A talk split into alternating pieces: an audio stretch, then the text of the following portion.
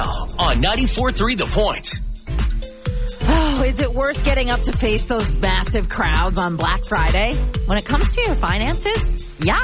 Some of the top discounts come from stores like JCPenney, Macy's, Target. On average, people save about 37% on Black Friday if you're going out to hit the sales. Now, 63% of New Jersey residents on average shop on the day after Thanksgiving. But here's the shocker. Men are actually slightly more likely to shop the sales because studies show that they spend more money than women because of those sales and discounts. My, how the tables have turned.